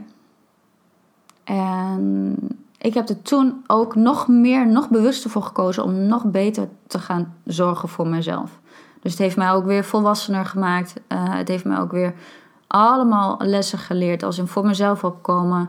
laten zien wie ik ben, mijn stem laten horen. Ik mocht op een gegeven moment ook mijn stem niet meer laten horen. Ik het was allemaal niet meer belangrijk. Maar goed, dat is allemaal inhoudelijk, dat doet er nu niet toe. Maar het heeft mij heel erg gebracht, uiteindelijk dus bij mezelf. Dus daar ben ik ook alles weer heel erg dankbaar voor. En nou, toen mijn dochter op 30 april 2013, dus de laatste Koninginnedag, is uh, mijn dochter geboren. En dat, vanaf dat moment is mijn leven nog meer veranderd, omdat zij gewoon heel erg slecht sliep. Zowel overdag als nachts. En toen ben ik dus nog meer gaan doen aan mijn eigen energiehuishouding en mijn innerlijk werk. Mijn energie, ik noem dat nu dan energiemanagement. Uh, ja, in de breedste zin van het woord, maar vooral waar ik me mee bezig hou, dus op energielevel. En dus innerlijk werk, als in, dus innerlijk werk bedoel ik dus het opruimen van je oude shit, van je trauma's, van je wat niet van jou is. Um, ook van vorige levens. Maar als we in dit leven blijven, je kunt prima in dit leven blijven. Als je niks hebt met vorige levens, is helemaal prima. Maar wat je, wat je hebt meegenomen van jezelf, maar ook de, de dingen en de trauma's en de doorgegeven pakketjes van je ouders, van je grootouders en de lijnen daarvoor. Um, en ja, dit, zij, mijn dochter, heeft daaraan nog meer bijgedragen. Dus ik ben, uh, ik ben toen heel, nog meer, gewoon iedere dag, uh, vanaf dat moment, dus 2013, uh, nog meer het gaan opschonen van mezelf, mijn huis, mijn kinderen. Iedere dag weer checken op andere energie, op entiteiten, het opschonen. Ik heb dat maar gewoon zo zelf ontwikkeld. Ik was natuurlijk al bezig, ook gewoon op energetisch level vanuit mijn praktijk waar ik mee bezig was. En uh, ik dacht van, oké, dit motiveert mij om nog meer aan mijzelf te werken. Want onze kinderen zijn niets anders dan spiegels van onszelf. Dus ervaren wij... Uh, onze kinderen, je kunt het wel ook vanuit de regressie gezien, maar je kunt het wel bijna zo neerzetten dat onze kinderen eerst ons zijn. En dat wil je misschien niet horen. Uh, en misschien ook wel. Of misschien is dit juist ook weer een bewustwordingsmomentje. Maar onze kinderen zijn net eerst ons. Dus het zijn kopietjes vaak van de vader, ook van de moeder. Natuurlijk 50-50, 50%, vader, 50% moeder. Maar vaak is het dat het ene kind iets meer de ene ouder spiegelt dan de ander. En het andere kind spiegelt dan bijvoorbeeld weer de vader. En misschien heb je dat in jouw geval ook wel. Als je meerdere uh, uh, kinderen uh, hebt mogen krijgen, dat je, dat je hebt gemerkt van, oh, nou, zij lijkt wel wat meer op mij, en, of, of juist op de vader, en mijn zoon lijkt wel wat meer op mij. En, nou, zo, zo geven we steeds dingetjes door. Als wij het dus niet oplossen, dan, krijg, dan geven we het gewoon als het ware door aan onze kinderen. Nou, dat wil je gewoon niet. Tenminste, um, ik denk niet dat je dat wil. Ik kijk ondertussen even of hij nog wel aan het uh, opnemen is. Voor de zekerheid. Ja, hij is nog aan het opnemen. Top. Super. Oké. Dan gaan we gewoon door met opnemen. Deze weer even weg. Zo. Maar um, ja, dus zij heeft mij heel erg geleid tot um, meer innerlijk werken en het opschonen van, uh, van mijn eigen energie, van de energie van haar, de energie van uh, het huis zelf. Ik had toen natuurlijk ook al klanten die bij mij kwamen. Uh, maar ook als, als je gewoon de deur uitgaat. Gewoon, dus het opschonen van je energie, verjaardagen, et cetera. Dus weer rust creëren in de energie. En kortom, energiemanagement. Voor mij was, werd dit dus eigenlijk gewoon een van de normale dingen om te doen, zodat er meer rust was. En uh, meer helderheid en dus betere nachten. dus op een gegeven moment, het heeft wel even geduurd, want er was wel heel wat op te ruimen. Het ging wel steeds beter, maar het duurde wel even voordat ze echt, echt, echt helemaal ging, uh, goed ging slapen en ook vooral ging doorslapen. Dus en ja, wat ik al zei, ik ben het gewoon zelf gaan doen met mijn eigen tools en intenties om alles op te schonen. En dit teach ik dan ook mensen, omdat het een van de belangrijke dingen is om te doen. En hier ben ik nog steeds mee bezig, onder andere. Uh, wat ontzettend veel effect heeft op de mensen die mij ook benaderen om de energie op te schonen. En dat, dat werkt dus gewoon op afstand. En dat is echt gewoon magisch wat er gebeurt. Maar goed, dat even tezijde, want dat vertel ik later. We zijn al even bezig ehm, met deze podcast. Het wordt een lange podcast, dus waarschijnlijk, wat ik al zei, moet je het in meerdere delen uh, gaan luisteren. Ik kan me voorstellen dat je er nu al een beetje moe van wordt. Maar ehm, ik vertel gewoon even door. Um, ja, en dit, dit hele opschonen en je energie opschonen, je innerlijk werk doen. Dat is, nu merk ik gewoon, is, is mijn visie dat een van de belangrijkste basiselementen om te gaan doen om een lichter, blijer, vrijer leven te gaan leiden. Zowel voor jezelf als voor je kinderen. Als je al kinderen hebt en anders heb je geen kinderen, dan doe je het gewoon vooral voor jezelf. Dat je niet zo overvoerd wordt door alles wat er gebeurt, al die onrust om je heen, al die energieën, al die. Ehm, waar je naartoe moet. Of werk als je, als je gewoon bij een baas werkt en heel veel collega's hebt. Of als je, met, als je zelfstandige bent en je werkt met mensen. Kun je soms echt gewoon drained voelen. Dus leeggezogen door bepaalde mensen of door groepen. En dat is heel normaal. Hè? Met mensen werken is gewoon. Uh, dat is uh, super, super gaaf. Maar ook dat kan. Uh, dus het levert je heel veel energie op. Maar als je wat gevoelig bent, als je eventjes niet zo stabiel zit in je energie en dus niet aan energiemanagement doet, kan het zijn dat het je wat gaat overvoeren. En daar kun je gewoon mee werken. Je kunt dat gewoon, je kunt dat gewoon opschonen, maar je moet wel even weten hoe je dat moet doen. Nou, of hoe je dat kunt doen. Um, ja. Voorwaarde is hierbij dus wel dat je jezelf op nummer 1 zet. En ten eerste omdat het jezelf dus heel erg helpt. En ten tweede, als je al kids hebt, dat je je kids dus hier echt heel erg mee helpt. En dan zul je meteen verschil gaan merken. Meteen. Dus mijn overal mindset met eigenlijk gewoon ja, alles in mijn leven, wat er ook gebeurde, was dus dat ik meteen hiervan zou groeien. En uh, dit mij gaat ja, sterker maken op wat voor manier dan ook. En, nou, dan ben ik er bijna met mijn verhaal. En dan ga ik naar de andere dingen, naar de learnings eigenlijk, dus naar de geleerde lessen uit de situaties. Dan kwam de numerologie kwam op mijn pad in 2011, 2012, toen eigenlijk al. En daar ben ik me veel meer in gaan verdiepen en uh, in de numerologie. En ook meteen uh, heb ik het geïntegreerd in mijn uh, werk, in mijn praktijk en in de coachsessies met mensen. Dus ik heb het meteen toegepast. Alles wat ik leer, als ik, als ik iets aan heb, pas ik het meteen pam toe in de praktijk. Um, ja, gewoon, dat is gewoon ook hoe, hoe ik dan in ieder geval dingen doe. En in die periode heb ik dus ook een driejarige opleiding mediumschap afgerond. Puur gewoon om mezelf nog meer te laten groeien. En ja, um, die mediumschapopleiding niet zozeer om, weet je, je kunt, uh, ik had het zelf al uh, gewoon, uh, ik was al natuurlijk al, al tien jaar bezig met mijn eigen praktijk op en het voelen en het zien, het helder voelen, helder zien, et cetera. Maar dingen kunnen je wel helpen om gerichter te gaan werken. En dat was in dit geval ook zo. Dus het heeft me ook gewoon heel veel gebracht. En ja, en, de numerologie ook. De numerologie is gewoon echt die blauwdruk van, van, je, van je ziel, van je lessen hier op aarde. Wat je hier nu te doen hebt op dit moment met jouw leven nu.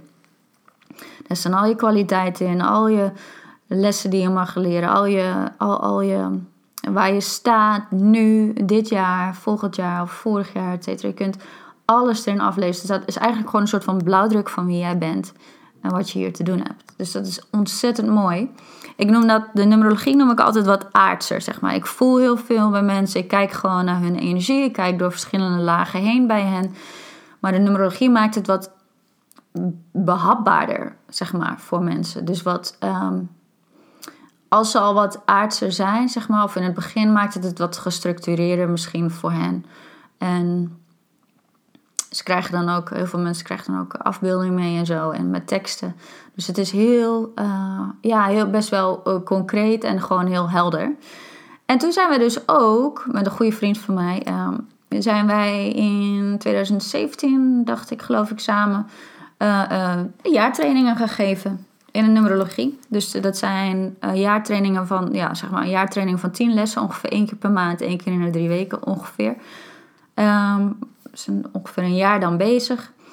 En daar zit dus ook een deel mediamiek werk in. Dus het invoelend vermogen uh, wat mensen gaan leren. Ehm, omdat we willen dat ze echt, uh, of wij zijn van visie moet ik zeggen, dat je echt verbinding wil met je cliënt. Vind ik altijd zo'n afstandelijk woord, maar je wil echt verbinding met je cliënt of met je klant. En als je verbinding hebt, dan gebeuren er hele magische dingen. En uh, daarom vinden we de combinatie numerologie in, combina in combinatie dus met het medium werken gewoon een hele, ja, heel belangrijk. Um, ja, zelf, ik doe van alles. Um, daar kom ik straks nog wel op terug. Uh, wat ik dus doe, waarmee ik uh, anderen help.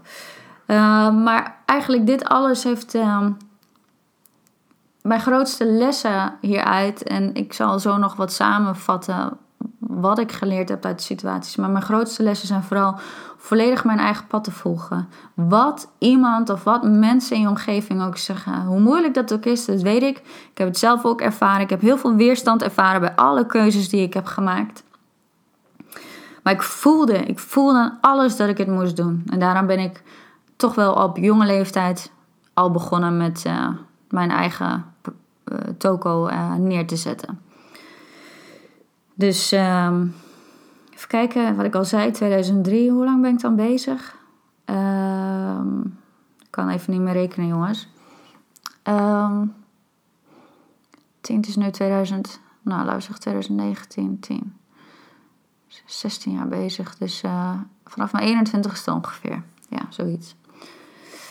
Ben ik bezig met, ja, 21 ben ik bezig met mijn eigen praktijk. Dus ja, gewoon omdat ik voelde dat ik mijn pad moest volgen en uh, mijn vrijheid te pakken en uit te werken in de breedste zin van het woord. En dus mij niet te laten beperken door mensen of situaties. En daar dus wel heel helder in te communiceren. En uh, vooral te blijven staan, hoe onzeker het soms ook voelde, maar wel te blijven staan voor wie ik ben en wat ik doe.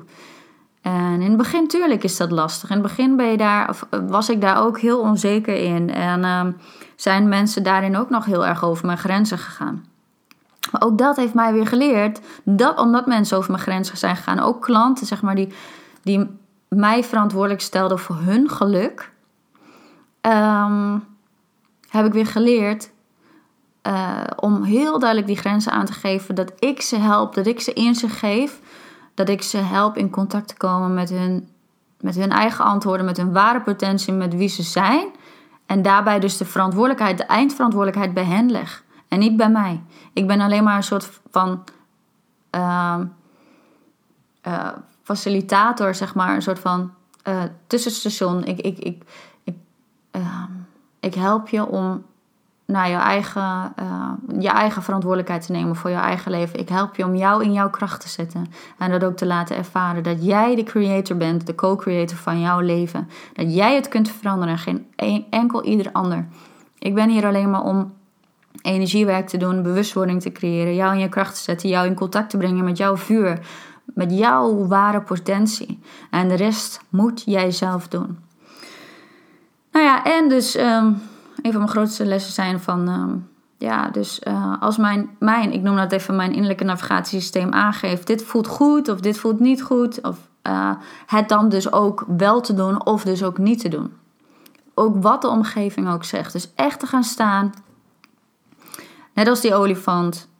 Ja, wij hebben de olifant, sorry. Wij hebben de olifant in de numerologie en dat is bij ons de acht.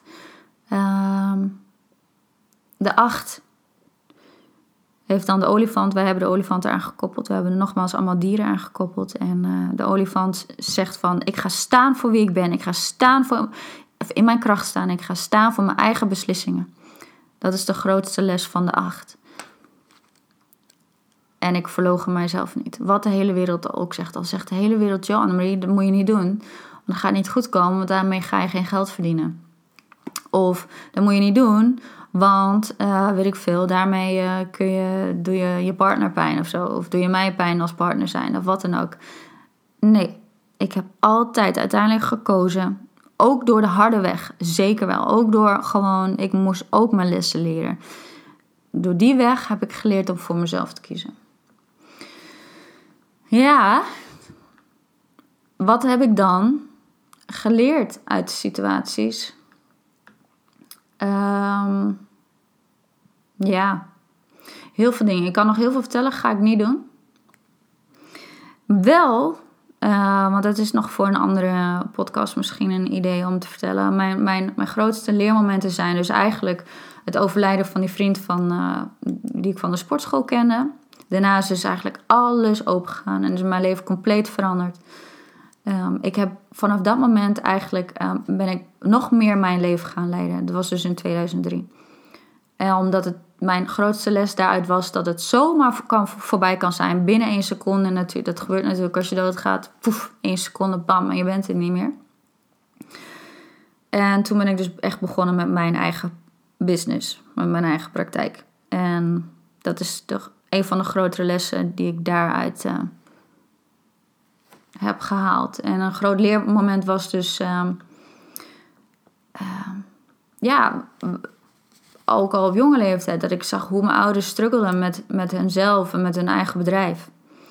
Dit was een van mijn grootste lessen dus ooit. Dat ik het compleet, compleet anders wilde doen en ervaren zoals zij het deden. En niet als in een, wat ik al aangaf, niet als in een veroordeling, maar juist als les. Juist als contrastervaring. Zo van dit wil ik niet en dit wil ik dus wel. Ik wil vrijheid ervaren in wat ik doe. Ik wil vrijheid ervaren in wie ik ben. Dat ik mag zijn wie ik ben. Dat ik doe wat ik doe en dat ik daarvoor sta.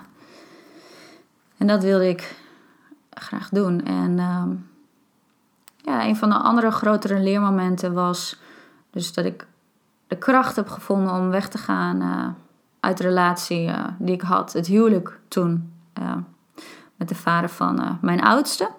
Van hem dus te scheiden. En dat heeft, die scheiding heeft ook anderhalf jaar geduurd. Dus het heeft ook even wat voeten in de aarde gehad. Um, en die, wat ik al aangaf, die heeft mij echt geleerd om nog meer bij mezelf te blijven en mij niet te verliezen in een relatie. Uh, of dus in een man. En um, ja, deze, deze relatie heeft mij inderdaad ook. Ja, alles, bij mij staat heel veel in het teken van vrijheid. En deze relatie heeft mij ook echt laten voelen en ervaren dat vrijheid voor mij echt eigenlijk een van de kernwaarden is voor mij, voor wie ik ben en voor wat ik wil. Ja, het heeft mij nog meer eigenlijk daarna op eigen benen gezet. Dus, uh, en uh, op te komen voor mezelf. Uh, ja, en toch wel, moet ik zeggen, ook wat me nog meer een groot leermoment was, dus eigenlijk ook wel ik, ik deed de opleiding na de middelbare school. Uh, ben ik de opleiding eerst gaan doen in Zwolle, het secretariaat in Zwolle. Dat was toen school. Mijn school toen, die gaf ook geen andere voorbeelden hoor. Um, het was vooral groen, uh, de bouw in of secretariaat. Met andere opleidingen kwamen ze niet eens. Dat vond ik wel heel bijzonder. Ik moest er dan achter komen omdat ik ook al werkte bij de sportschool eerst achter de bar en ik sportte er al bij de sportschool. Ehm, dat er ook een sportopleiding was, natuurlijk logisch, maar goed, met, ik was natuurlijk uh, nog jong, dus ik had geen idee. Uh, dus ik ben na drie kwart jaar ben ik er weer afgegaan bij die en toen ben ik meteen dus de, de sporttesten uh, gaan doen, de toelatingstesten voor het SEALS in Arnhem. Toen ben ik dus overgestapt en deze keuze was echt een van de, ja, wel grote uh, leermomenten in mijn leven. En uh, dat een van de grootste momenten uh, waarop mijn leven daarna gewoon. Eh, de koers van mijn leven eigenlijk gewoon helemaal veranderd is. En toen werd er al wel gezegd: Oh, in de sport kun je niks verdienen. Bla bla bla. Klopt. Althans, dat zal voor iedereen anders zijn, maar dat, dat, was, dat klopt, dat weet ik. Maar het ging mij er dus om dat ik iets deed waar ik blij van word. Daar ging het mij om. En ik werd niet blij van achter een bureau, achter een computer zitten. Daar was ik wel, uh, dat was wel helder. Dit, dit, heeft dus absoluut zonder twijfel de koers van mijn leven volledig veranderd. Dus uh, ja, dat. Ja, um, dan wil ik het nog met jullie hebben over uh, ja, wat de oplossingen eigenlijk uit situaties. Um, waar, ja, hoe ben ik tot bepaalde oplossingen gekomen? Ik zit even te voelen en te kijken wat ik dan nog meer wil vertellen. Ehm, even kijken. Kijk, ik. Ehm, de, de, de, situatie waarin ik dus heb gezeten is dat ik voelde. Een van de, de, de problemen die ik dan ervaarde. Was dus dat ik, en dat zie ik dan ook uh, bij mijn klanten, uh, bij de mensen die bij mij komen, dat ze op een punt in hun leven zijn aangekomen. En ik was dus ook op een punt in mijn leven aangekomen dat dus het oude dus niet meer werkt. En, uh, en, en dus ik eerst in eerste instantie ook niet wist hoe ik nou verder moest. Um, wat heel veel twijfel natuurlijk uh, met zich meebracht. En, um, en eigenlijk daardoor, uh, wat ik ook al eerder aangaf, van, dat je daardoor helemaal jezelf voor een deel of grotendeels helemaal kwijt kunt raken. En daardoor verwijderd bent van je gevoel. En je nu dus een ommezwaai mag maken van je hoofd naar hart. Want vaak gaan we dan juist in ons hoofd zitten en we gaan het allemaal beredeneren om vooral te blijven zitten waar we zitten. En vaak zijn we vanaf jongs af aan al um, in een soort van. Tenminste, vanuit mijn verhaal gezien, uh, dat is voor jou misschien heel anders. Uh, in standje overleving gegaan. Nou, um, dat en um, ja, de problemen nog meer is eigenlijk gewoon dus het pleasen van omgeving. Waardoor ik zelf ook echt helemaal moe was en uitgeblust en een energielek heb ervaren. Te veel dus in mijn hoofd zitten, standje overleving, aanwezig zijn. Vooral, ja, ik, ik was een gevoelsmens, maar ik was ook echt vanuit het hoofd dingen aan het doen en overleven. Dat heb ik echt ervaren. Um, en waarbij uh, angsten en onzekerheden en het gevoel van controleverlies, uh, dat ik dat ook vooral had. En um, geen controle meer over mijn leven had. En dus um, toen ik daar eenmaal in zat, moeilijk beslissingen uh, durfde te nemen. En dus ook nog het probleem van overprikkeling van mijn systeem. Dus overvoerd worden door prikkels van buitenaf, op wat voor manier dan ook. Um, ja, dat zijn onder andere wat dingen um, waar ik mensen mee help. Ook maar meer inzicht en begrip te krijgen in wie ze zijn. Uh, en dat was dus ook mijn vraagstuk. Inzicht krijgen in wie, wie ben ik nou eigenlijk? Wat, wat heb ik hier nou te doen? Wat is nou dus mijn ware potentie? En dat is ook waar ik mensen mee help. En waarom uh, waarom heb ik de dingen gedaan die ik heb gedaan? Ik wilde tot op het bot eigenlijk begrijpen. En ik weet ook, soms hoef je niet alles helemaal te begrijpen. Maar dat was voor mij, dat gaf voor mij heel veel inzicht. Ik wilde, ik ben, het, ik ben schorpioen en schorpioenen, waterteken, die willen alles vaak tot op het bot helemaal weten waarom en hoe en hoe zit het dan. En alles helemaal uitpluizen. En ja, soms kan dat vertragen. Klopt, uh, maar het kan ook heel handig zijn om uh, helemaal uit te pluizen, uh, waardoor iets komt, waardoor de kwartjes vallen en waardoor je weer verder kunt. Dus het heeft twee kanten uiteindelijk natuurlijk. Maar begrip en inzicht krijgen um, ook in mezelf en in het leven en de relatie tot anderen, de relatie tot mijn partner. Um, dat en dat, dat soort, die, die klanten die komen ook bij mij. En waarom, ze, waarom ik en dus mijn klanten ook gewoon steeds weer bepaalde ervaringen hebben die ze opnieuw ervaren. Waarom gebeurt nou steeds hetzelfde nou?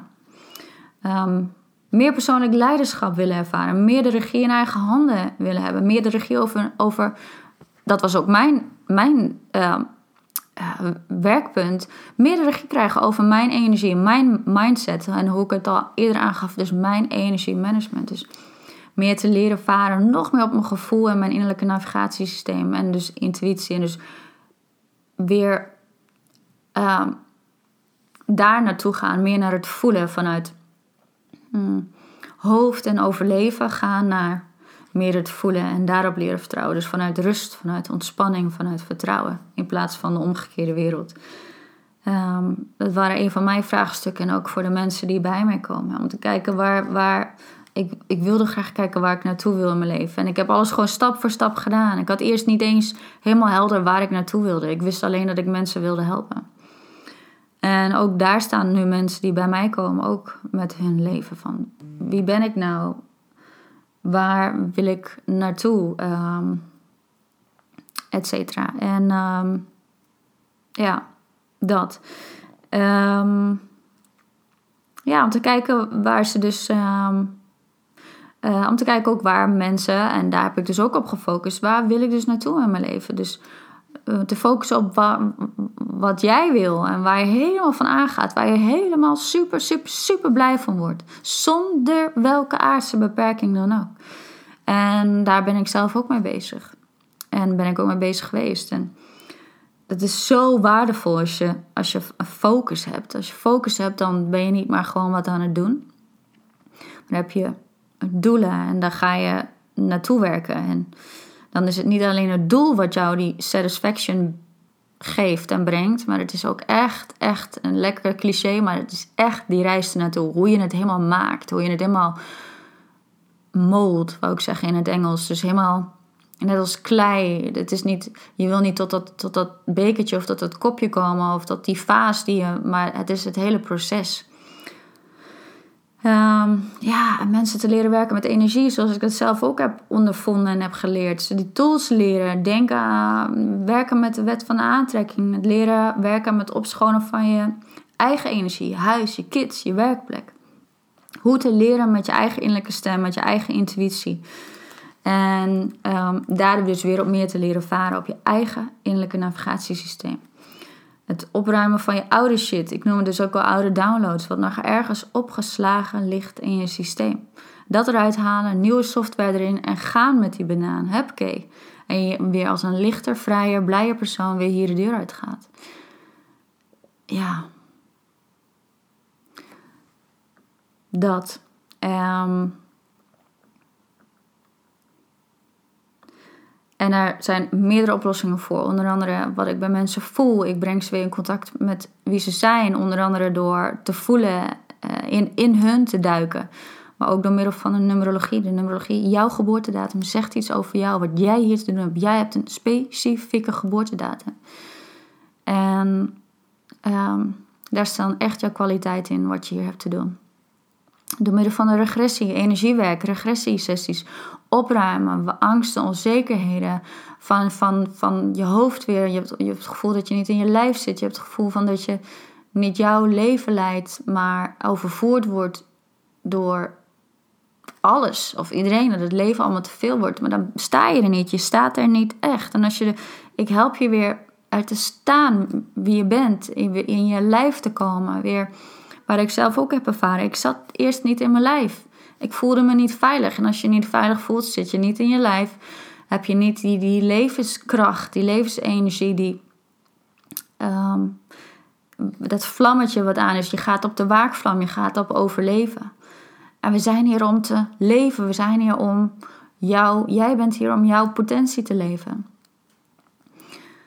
En ja, um, regressie, dat kan je zo helpen. Of energiewerk. Ik doe het soms in combinatie. Het is, het is net wat iemand nodig heeft op dat moment. Of wat ik voel wat iemand nodig heeft op dat moment. Het is heel erg, echt, echt gewoon op maat wat iemand nodig heeft. Eerst weer in je lijf zakken. Alles loslaten wat niet van jou is. En je kunt niet alles in één keer loslaten. Er zijn zeker soms meerdere sessies voor nodig. Maar, of voor een bepaald thema. Maar je kunt sowieso niet alles loslaten in één keer, dan zou in één keer je trilling verhogen van wat lagere trilling naar in één keer heel hoog. Dat kan je hele systeem niet aan. Dus het is ook elke keer ruim je wat op. Dat kan. Dat, dat, en dat alleen al voelt zo fijn, zo krachtig, zo vrij, zo licht. Maar jou weer in jouw lijf krijgen, dat is een van de. En jou weer in, in contact brengen met jouw ware potentie, met jouw vlam. Dat is een van de dingen waar ik. Wat, onder andere mijn missie is om jou weer in contact te brengen met jouw ware potentie, jouw vuur en dat te omarmen. En jou te laten voelen dat je verdorie hier wat te doen hebt. En, en bewustwording creëren en inzicht en leiderschap over jouw leven. Energiemanagement, je energiewerk, dat je dat zelf ook kunt toepassen. Um, ja, jou weer in contact brengen met jouw innerlijke navigatiesysteem, jouw innerlijke stem van hoofd naar hart. En ehm, ja, opruimen, opruimen, opruimen. Dat je weer lichter, blijer, vrijer door het leven gaat. Dingen wat niet van jou is, maar dat je gewoon hebt overgenomen van je vader, van je moeder, van je opa, van je opa of van opa en oma. Maakt niet uit. Je hoeft het niet te weten per se waar het vandaan komt. We gaan gewoon loslaten. Bam, loslaten die hap. Is niet voor jou, hoef jij niet te dragen. We zijn vaak zoveel dingen gaan dragen voor de generaties voor ons. En dat mag je allemaal uh, op gaan ruimen. En ik doe dat dus door middel van het voelen, dus het mediumschap, het invoelen, het, het zien, het helder voelen, helder zien. Dus ik maak contact met jouw energie, dus ik voel precies wat jij nodig hebt op dat moment, wat nodig is voor jou om verder te komen in jouw leven. Door middel van de numerologie, jouw blauwdruk, te gaan kijken naar wie je bent, wat je kwaliteiten zijn. Dat je daarmee aan de slag kunt, wat, waar je dit jaar in zit, waar je volgend jaar in zit, waar je naartoe mag gaan werken. En dat is gewoon heel concreet. Dat staat allemaal in de numerologie. Regressie opruimen van oude shit. Want dan kun je ook verder, dan kun je stappen zetten. Dan voel je ook weer contact met jezelf. Op het moment dat je. Het blokkades zijn vaak, zitten we vaak ook in ons hoofd. Die trauma's, et cetera, worden opgeslagen in ons lijf. Zodra we weer opruimen van, van oude shit en oude programma's, zeg maar, die nog draaien op de achtergrond. En dat wordt uit ons systeem gehaald. Voel je alles weer stromen. Dan voel je weer je lijf, je voelt weer je benen. Alles gaat tintelen. Alles. Je voelt je gewoon weer aanwezig. En dat is zo'n magisch, krachtig, fijn, licht gevoel. En daarin wil ik je onder andere uh, meenemen. Ehm, ja, en de dingen die ik dus doe, dus, dus dit soort dingen. Ik, we geven dus die opleiding uh, numerologie. In combinatie met het, uh, met het werken. Um, wat heel waardevol is en voor iedereen toegankelijk is. Iedereen kan het leren. Ook al denk je dat je sommige mensen zeggen: ja, maar ik kan niet rekenen. Nou, dit, is, dit, dit, uh, dit gaat je prima lukken. Zo uh, ingewikkeld is het niet. Uh, maar dus ook de, de workshops die ik geef: innerlijke stem, vertrouwen op je innerlijke stem, et cetera. En werken ook met entiteiten, maar ook gewoon de sessies. Het is ik doe een combinatie van dingen en het wordt alleen maar meer. Ik heb nog meer op, op mijn programma staan om te gaan doen. Maar nu heb je een beetje mijn verhaal. Nu weet je een beetje mijn verhaal. Ik ga er nu wel een, uh, een einde aan breien. um, ik kan nog veel meer vertellen. Um, ik heb lang niet alles verteld. Hoeft ook niet. Maar ik zal ook in de komende podcast wellicht ook nog voorbeelden geven uit mijn eigen leven. En... Uh, daarin nog meer vertellen uh, gaandeweg.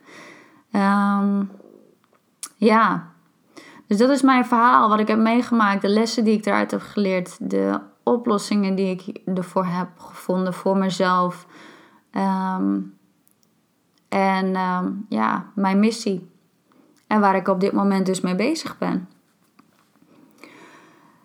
Ik uh, wil jullie ontzettend ontzettend bedanken. Ontzettend bedankt voor het luisteren. Ehm, ik kan me voorstellen dat het een hele lange podcast is voor jou. Um, misschien ga je hem in delen luisteren. Maar laat me vooral weten als je deze podcast hebt geluisterd en als je hem leuk vindt. Laat een review achter of geef uh, op bijvoorbeeld als je uh, op Soundcloud kun je een hartje geven, kun je ook een, weer een, een uh, comment achterlaten. Laat het me weten wat je ervan vond.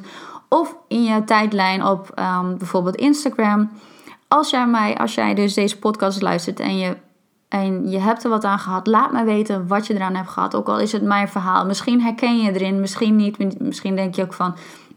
Oh nee, hier kan ik helemaal niks mee. Is ook helemaal goed, is helemaal prima. Maar als je er wel wat aan hebt gedacht, alsjeblieft, laat me zien. Uh, laat me zien dat je deze podcast hebt geluisterd. En tag mij in, uh, in je berichtje of uh, op de Insta-stories. En uh, het zou ik onwijs, onwijs leuk vinden. En dan uh, laat ik weer in mijn tijdlijn zien op mijn Insta-stories dat jij hebt geluisterd. Super, super gaaf. Um, en ik vraag je dan ook weer om een uh, review achter te laten. Mocht je deze ook luisteren via um, iTunes. Dan kun je dus een review achterlaten, ook vijf sterren geven. Voor deze, ook weer voor deze podcast. En er komt nog veel meer aan de komende tijd. Um, en ja, laat me weten wat je ervan vindt. En ik, um, ik dank je echt ontzettend voor het luisteren. En ik wens jullie, als jullie dit luisteren, Ehm, of voor die tijd of na die, na die tijd. In ieder geval hele fijne kerstdagen. Een hele, heel fijn oud en nieuw. En een ontzettend knallend, mooi, gezond, bewust,